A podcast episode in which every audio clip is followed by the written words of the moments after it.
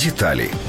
Згідно з останніми даними, ситуація на території Криму і Севастополя рівнозначна міжнародному збройному конфлікту між Україною і Російською Федерацією. Цей міжнародний збройний конфлікт почався не пізніше 26 лютого, коли Російська Федерація задіяла особовий склад своїх збройних сил для отримання контролю над частинами території України без згоди уряду України. Право міжнародних збройних конфліктів застосовується до цієї ситуації і після 18 березня 2014 року. Події на території Криму і Севастополя будуть рівнозначні триваючому стану окупації. На думку суду, встановлення факту правомірності початкової інтервенції, яка спричинила за собою окупацію, не потрібне. Цей міжнародний конфлікт може бути розслідуваний за нормами Римського статуту. Канцелярія прокурора міжнародного кримінального суду також має інформацію про утиски кримських татар на півострові, насильницькому переміщенні 179 заарештованих осіб на територію Російської Федерації, примусовій мобілізації на військову службу жителів Криму.